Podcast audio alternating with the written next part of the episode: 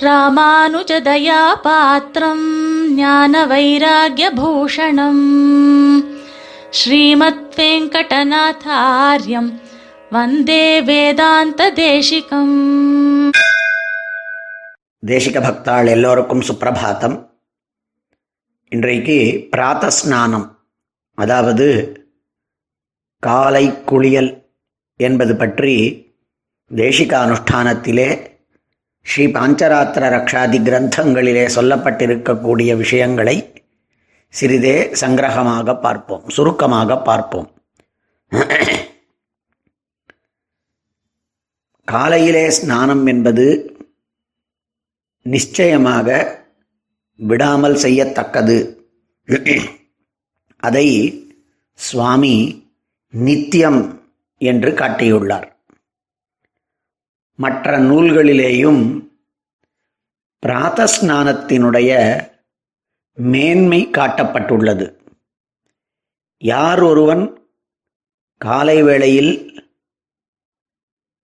உள்ளத்தையும் சுத்தமாக ஆக்கிக்கொண்டு தேகத்தினுடைய சுத்திக்காக குளிர்ந்த நீரிலே குடைந்து நீராடுகின்றானோ அவனுக்கு எல்லா விதமான சுத்திகளும் எல்லா விதமான தூய்மையும் ஆரோக்கியமும் ஏற்படுவதாக காட்டியுள்ளனர். ஆரோக்கியத்தை பற்றி பற்றி அந்த சரகாதி சம்ஹி சம் சரக்க சம்ஹிதா முதலியதான நூல்களிலே காட்டப்பட்டுள்ளது. இது ஏன் செய்ய வேண்டும் என்றால் பிராத்தஸ்நானம் ஏன்? என்றால் ஸ்நானமூலா கிரியா சர்வாக எல்லா வைதிகமாகட்டும் ஸ்ரௌத்தமாகட்டும் வேதத்திலே கூறப்பட்டவைகளாகட்டும் ஆன்மீகமாத கிருத்திய கிருத்தியங்களாகட்டும் ஆகமோக்தமான செயல்களாகட்டும் இவைகள் எல்லாவற்றிற்கும் ஆதாரபூதமாக அவைகளை செய்வதற்கு ஒரு யோக்கியத்தையை தகுதியை ஏற்படுத்தி கொடுப்பதே ஸ்நானம்தான். அஸ்நாத்தானாம் ந சுத்திகி அஸ்நாத்தாளுக்கு தூ தலையிலே குளித்து தூய்மையாக இல்லாதவனுக்கு சுத்தி என்பது ஏற்படாது. அப்படி தேக சுத்தி ஏற்பட்டிராத தேக சுத்தியே ஏற்பட்டிராத பொழுது அவசியமாய் அந்தந்த விகிதமான செயல்களிலே அவளுக்கு பிரவருத்தி கிடையாது யோக்கியத்தை கிடையாது.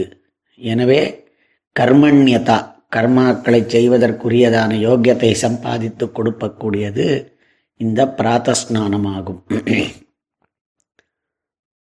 தீர்த்தே ஸ்நாதி என்றும் காட்டப்பட்டுள்ளது. சுத்தமானதான தீர்த்தத்திலே நல்லபடியாக ஸ்நானம் பண்ணுதல். எனவே ஏன் ஸ்நானம் பண்ண வேண்டும் என்றால் தேக சுத்தியை பெற்று அதன் மூலமாய் மனசினுடைய அழுக்குகளை போக்குவதற்கு காரணமாய் இருக்கக்கூடிய யாதொரு கர்மாக்கள் வேதாதிகளிலேயும் இத்திஹாசாதிகளிலேயும் புராணாதிகளிலேயும் ஆகமாதிகளிலேயும் ஆன்மிகாதிகளிலேயும் ஆழ்வார் ஸ்ரீசுக்திகளிலேயும் காட்டப்பட்டுள்ளனவோ? அச்செயல்களை செய்வதற்கு அவசியமாய் ஸ்நானம் வேண்டியிருக்கின்றது. எங்கு செய்ய வேண்டும் என்றால் சுவாமி இதை பற்றி பறக்கவே கூறியுள்ளார்.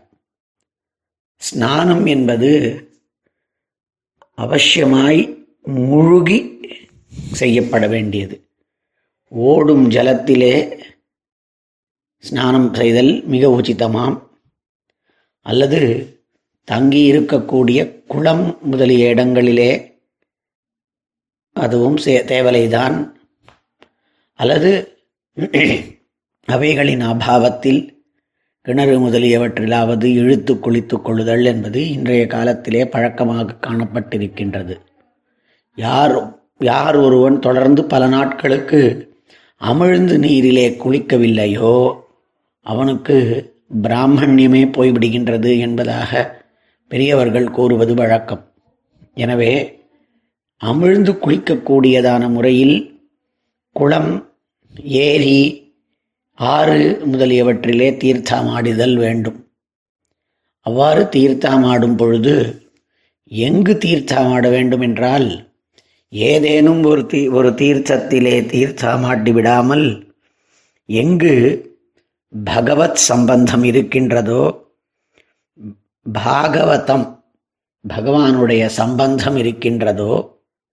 அல்லது பாகவதாஸ்ரிதம்? பாகவதாள் போய் உபயோகிக்கக்கூடியதோ? அந்த தீர்ச்சத்திலே தீர்ச்சமாடுதல் உச்சிதம். எம்பெருமானுடையதான நேரடியான தொடர்பு கொண்டிருக்கக்கூடியதான கோவில் முதலிய இடங்களிலே உள்ளது. அல்லது பாகவதாள் சென்று தீர்ச்சமாடி அந்த தீர்த்தத்தையே தீர்த்தி குருவந்தி. ஜலத்திற்கும் தூய்மையை ஏற்படுத்தக்கூடிய அளவுக்கு எம்பெருமானை சுமந்து தூய்மையாக இருக்கக்கூடிய பாகவதாள் கொண்டாடக்கூடியதான தீர்ச்சம் அவர்களினுடையதான சம்பர்க்கத்தை சேர்க்கையை கொண்டதான தீர்ச்சங்களிலே தீர்ச்சாமாடுதல் என்பது உச்சிதமானது. அவை ஸ்வதா தீர்த்தம் ஆப்போவை சர்வா தேவதாக என்ற கரண கணக்கிலே எல்லா தேவதைகளும் இருக்கக்கூடியது தீர்த்தம். அதிலே பாகவதாளினுடைய சம்பந்தம் ஏற்படுமானால் அது சர்வ பாப பிரணாசனம். எல்லா பாப்பங்களையும் போக்கடிக்க வல்லது.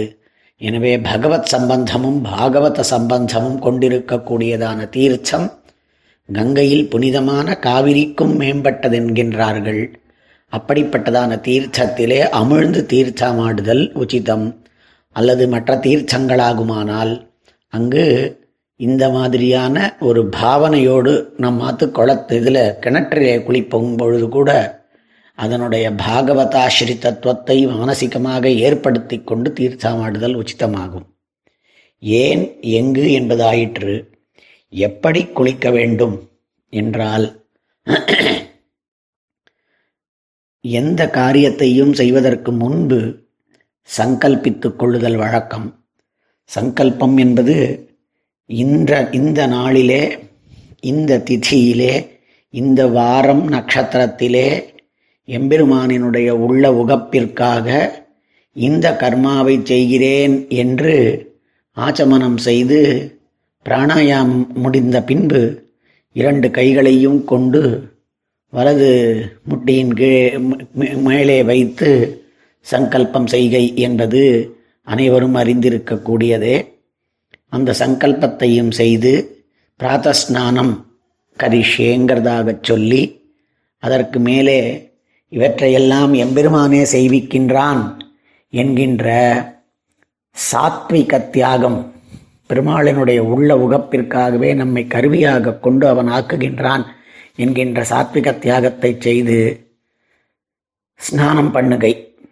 அவ்வாறு ஸ்நானம் பண்ணும் பொழுது அந்த தீர்ச்சத்திலே கங்காதி தீர்ச்சங்களையும் கா காவேரி யமுனா முதலியதான தீர்ச்சங்களினுடைய சாநித்தியத்தையும் பிரார்த்தித்து கொண்டு அகமர்ஷண சூக்தம் என்கின்ற வேத பாகத்தை அனுசந்திப்பதும் இன்னும் சில ஸ்லோகங்கள் அவரவர்களினுடைய பழக்கத்திலே ஏற்பட்டிருக்கக்கூடியன. அவைகளையும் அனுசந்தித்து பெரியவர்கள் தீர்த்தாமாடுகை என்பதை செய்கிறார்கள். இதிலே பல வகைப்பட்ட ஸ்நானங்கள் உள்ளன. மந்திர ஸ்நானம் இருக்கின்றது பாகவத ஸ்நானம் என்பது இருக்கிறது என்ற மாதிரி சுவாமி தேசிகனே ஒரு ஏழு எட்டு வகையான ஸ்நானங்களை சொல்லி அவற்றை எல்லாவற்றிலேயும் உச்சிதமானது வாருணம் தீர்த்தத்திலே ஸ்நானம் செய்கை என்பது இவற்றினுடையதான விஷயங்கள் எல்லாம் ஸ்நானத்தினுடைய முறை அதை செய்யக்கூடியதான முறைகளை எல்லாம் ஆன்மீகாதி கிரந்தங்கள் சொல்லி உள்ளன அவற்றை காலக்ஷேபத்தின் மூலமாய் அறிந்து அந்த தீர்த்த ஸ்நான காலத்திலே எவ்வாறு ஆச்சரிக்க வேண்டும் என்பதை ஆச்சாரிய முகேன அறிந்து கொண்டு அவற்றை கடைபிடிக்க வேண்டும். இவ்வாறு நாம் தீர்த்த ஸ்நானம் செய்த பிறகு அன்றைய நாளிலே செய்ய வேண்டியதான கர்மாக்களை செய்வதற்கு யோக்கியர்களாக ஆகிறோம்.